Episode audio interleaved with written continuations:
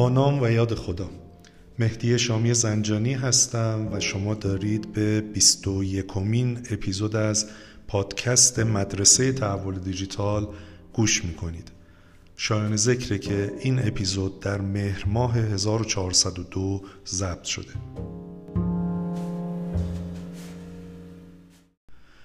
در اپیزودهای قبلی بارها این نکته مورد تاکید قرار گرفت که آینده همه صنایع دیجیتالیه. اما بلا فاصله این توضیح تکمیلی رو هم ارائه کردیم که این موضوع دیر و زود داره اما سوخت و سوز نه. به این معنا که همه صنایع و شرکت ها چه در دنیا و چه در کشورمون در یک زمان به سمت تحول دیجیتال حرکت نکردند صنایع نرم و صنایع خدماتی زودتر از صنایع سخت تولیدی و صنعتی امواج تحول دیجیتال اونها رو در بر گرفته. اما در سالهای اخیر می‌بینیم این سونامی دیجیتال به طور جدی به شرکت های صنعتی رسیده. و سوال مهمی که این شرکت ها دارن اینه که چگونه باید به سمت تحول دیجیتال حرکت کنن و چه ارزش ها و منافعی رو می‌تونن از این موضوع به دست بیارن. یکی از موضوعاتی که خیلی می‌تونه برای ما الهام بخش باشه و کمک بده به تعیین مسیر شرکت های صنعتی در این حوزه کاری است که مجمع جهانی اقتصاد از سال 2018 اون رو شروع کرده و باشگاهی رو درست کرده تحت عنوان Lighthouses Club یا باشگاه فانوس دریایی ها که اینها عملا کسانی هستند که دارای عملکرد برجسته در بهرهگیری از فناوری های دیجیتالند. وقتی که مجمع جهانی اقتصاد یک فانوس دریایی رو تعریف می‌کنه میگه فانوس دریایی یک تولید کننده ایه که تونسته فناوری های دیجیتال رو ات اسکیل به کار بگیره. این کلمه at scale نقطه مقابل پایلوته. چون ما می‌توانیم در حد پایلوت و در سطح پایلوت کارهای خوب زیادی رو انجام بدیم. اما وقتی که صحبت از at scale می‌کنیم یعنی توان اینکه اون موضوع رو enterprise-wide یا در سرتاسر سر سازمان به کار بگیریم و منصه ظهور بذاریم. lighthouse ها یا فانوس دریایی ها کسایی هستن که تونستن فناوری های دیجیتال رو اتسکیل به کار بگیرن تا از اون طریق بهبودهایی در حوزه مالی، عملیاتی و پایداری ایجاد بکنن در خودشون که البته اینها ممکن نیست مگر اینکه کل شرکت و سازمانشون رو متحول بکنن. تو سال 2022 مجمع جهانی اقتصاد 103 فانوس دریایی رو معرفی کرده بود که این عدد تو سال 2023 به 132 فانوس دریایی افزایش پیدا کرد. شاید براتون جالب باشه که برخی از این فانوس دریایی ها رو توی صنایع مختلف نامشون رو بشنوید. مثلا در صنعت خودرو گروه بی از مجموعه این فانوس دریایی هاست. یا شرکت رنو نام دیگری است که شما در این لیست می‌بینید و به عنوان مثال سوم می‌تونیم به شرکت فورد اشاره بکنیم که البته هر کدام از این شرکت ها ممکنه branch و شاخه ای از اونها توی لیست lighthouse ها قرار گرفته باشه. مثلا فورد بخشی که توی ترکیه فعاله توی این لیست هست یا رنو تو فرانسه یا بی ام و توی آلمان عملا تونسته به این درجه دست پیدا بکنه. اگر سراغ شرکت های فولادی بریم می‌تونیم مثلا Baosteel POSCO یا Tata Steel رو نام ببریم.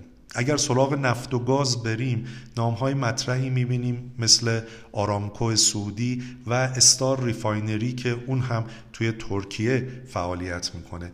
و بعد در صنعت کالاهای تند مصرف نامهایی همچون علی بابا، هنکل، پینجی و یونیلیور رو می‌بینیم که در زمره فانوس دریایی هایی هستند که عملکرد عالی یا اوتستندینگ تونستن از خودشون نشون بدن در حوزه بکارگیری فناوری های دیجیتال و به تعبیر دیگه تونستند فناوری رو به ارزش و منفعت تبدیل کنند.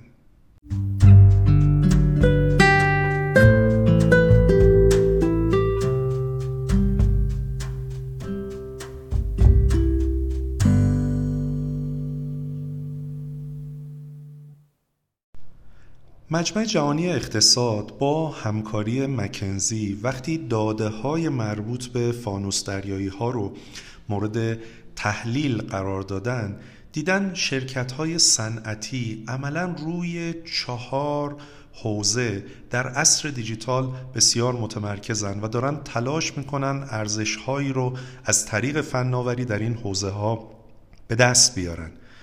این چهار حوزه عبارتند از بهره‌وری یا productivity agility یا چابکی ساستینبیلیتی یا پایداری و در نهایت سیفتی یا ایمنی که به هر کدام از اینها خواهیم پرداخت. وقتی که در حوزه بهرهوری داده های واقعی فانوس دریایی ها رو می‌بینیم عملا مواجه میشیم با منافع بزرگی که اینها تونستند از فناوری به دست بیارن. به طور مثال در حوزه افزایش بهرهوری بین 3 تا 400 درصد دستاورد در بین فانوس دریایی ها داره دیده میشه. یا در حوزه OEE Overall Equipment Effectiveness بحث اثر بخشی کلی تجهیزات ما با نرخ دو تا 85 درصدی روبرو هستیم.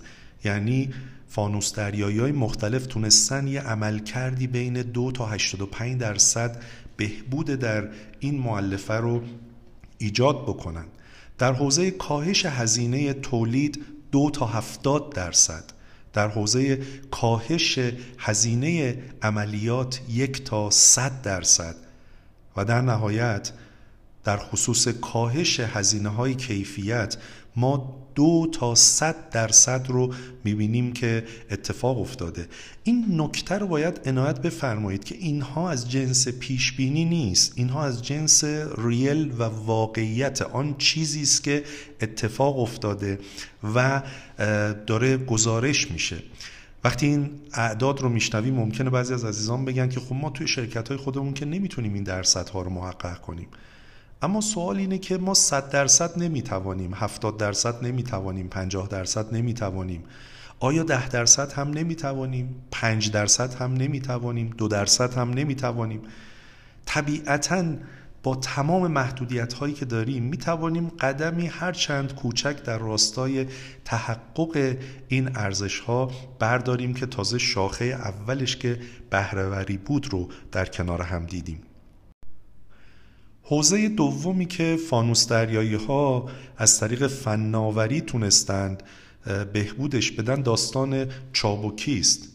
جایی که می‌بینیم کاهش موجودی تونسته 5 تا 100 درصد اتفاق بیفته یا بحث آن تایم دلیوری بین یک تا 33 درصد تونسته بهبود پیدا بکنه. حوزه سوم حوزه پایداری است. که بسیار اهمیت داره. ما توی کشورمون اگر یک یا دو دهه پیش مباحث پایداری برامون جز مباحث شیک و مجلسی و برندساز بود این روزها دیگه ما داریم وسط بحران پایداری زندگی می‌کنیم. برخی از شرکت های صنعتی ما تولید اصلیشون داره توی بهار و پاییز اتفاق میافته. چون روزهایی از تابستان رو برق ندارن و روزهایی از زمستون رو گاز ندارن. لذا داستان خیلی جدیه. یا مسئله آب موز به یکی از چالش های صنعتمون تبدیل شده. اما بریم ببینیم این فانوس دریایی ها چی کار کردن. ما تو حوزه GHG یعنی گرین هاوس گس گازهای گلخانه ای 8 تا 100 درصد تونستیم بهبود ایجاد بکنیم با استفاده از فناوری های دیجیتال یعنی فانوس دریایی ها این کار انجام دادن. یا تو حوزه کاهش مصرف آب. 5 تا 75 درصد می‌بینیم دستاورد به دست اومده و در حوزه انرژی افیشنسی یا کارایی انرژی یک تا 100 درصد نتیجه به دست آمده که نشان دهنده اینه که ما می توانیم با سلاحی به اسم تحول دیجیتال و فناوری های دیجیتال مسئله پایداری رو مورد توجه قرار بدیم و اوضاع بهتری رو ایجاد کنیم.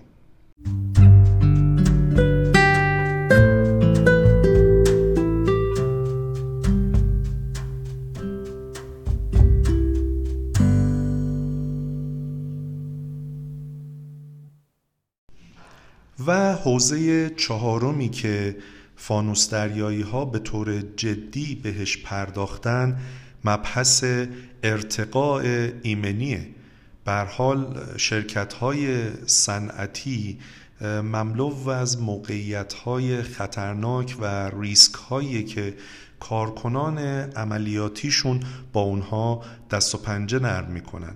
و یکی از دقدقه های کارفرماها و مدیران شرکت ها اینه که بتونن تعداد فوتی ها و تعداد حوادث رو کاهش بدن. این موضوعیه که این روزها با فناوری های دیجیتال بهش پرداخته میشه و ما می‌تونیم از مزایای اونها استفاده بکنیم برای اینکه سیفتی و ایمنی رو ارتقا بدیم همون جور که فانوس دریایی ها انجام دادن. مثلا با پایش real-time یا بلادرنگ و نظارت مستمر بر متغیرهای ایمنی عملا بتونیم پیشگیری داشته باشیم از حوادث یا با تحلیل پیش‌بینانه مخاطرات و امکان تشخیص و واکنش سریع بتونیم کاری رو انجام بدیم یا بتونیم بر عملیات جدی صنعت از راه دور کنترل بکنیم و کاهش نیاز به حضور فیزیکی کارکنان رو اونجا داشته باشیم. یکی دیگه از کاربردها توزیع ایمنی که داره استفاده میشه عملا ارتقاء آموزشی این حوزه هست برای کارکنان تا در محیط های شبیه سازی شده ای بتونن بیاموزن که چگونه باید از خودشون مراقبت بکنن و از تجهیزات استفاده بکنن و نهایتا با پایش خرابی تجهیزاتی که کارکنان استفاده می‌کنن احتمال سوانه رو به دلیل این خرابی بتونیم کاهش بدیم. موضوعی که باید بهش دقت بکنیم اینه که جان انسان و سلامتی انسان ارزش بسیار بالایی داره که با هیچ ریال و دلاری نمیشه در صورت صدمه دیدن اون رو جبران کرد و امروز مدیران به جهت اخلاقی باید خودشون رو پاسخگو بدونن در برابر اینکه برای ارتقای ایمنی در محیط های صنعتی چه کردند که فکر می‌کنم یکی از موارد تحول دیجیتال مسئولیت پذیر یا responsible digital transformation توجه به چنین مباحثیه. مجمع جهانی اقتصاد و مکنزی در ادامه بررسی که روی داده های مربوط به فانوس دریایی ها داشتن تونستن 139 مورد کاربرد یا یوز کیسی رو شناسایی کنن. که فناوری توانسته مسائل شرکت های صنعتی رو حل بکنه. و پیشنهاد می‌کنم دوستانی که مشغولن در این حوزه کارشناسان مدیرانی که به دنبال حل مسائل صنعتی خودشون با فناوری های دیجیتال هستن این 139 use case رو بررسی کنن. البته ما باید با عینک و نگاه مسئله محور سراغ این use case ها بریم تا گم نشیم. ما اگر بدون عینک مسائل خودمون بریم نمی‌تونیم انتخاب بکنیم که کدامی که از این use case ها می‌تونه ما کمک کنه و چه بسا درگیر کاربردهای fashionisti از فناوری بشیم. اما وقتی که مسئله محور نگاه می‌کنیم می‌تونیم این موارد کاربرد رو در حکم داروهایی ببینیم برای بیماری هایی که سازمانمون داره و در حکم درمانی ببینیم برای مسائلی که شناسایی کردیم. این 139 use case در دو بخش عمده manufacturing site و value chain عملا دسته‌بندی شده و مؤلفه های جالبی داخلش هست. مثلا در مورد دیجیتال assembly use case هایی داریم. در مورد digital maintenance بحث نگهداری دیجیتال. داستان digital performance management مدیریت عملکرد دیجیتال. digital quality management مدیریت کیفیت دیجیتال. اینا ذیلش موارد مختلفی از use case ها هست که داره با ما این ایده رو تسهیم می‌کنه که چگونه از فناوری بتونیم برای حل مسائلمون استفاده کنیم. و در بخش دوم که حالا end to end value chain هست اونجا شاهد connectivity و اتصال شبکه تأمینمون هستیم. یا مواردی مثل توسعه محصول رو تونسته با فناوری ارتقا بده. داستان end to end planning رو پوشش داده و بحث customer connectivity یا اتصال مشتری یا مشتری متصل رو عملا مورد توجه قرار داده.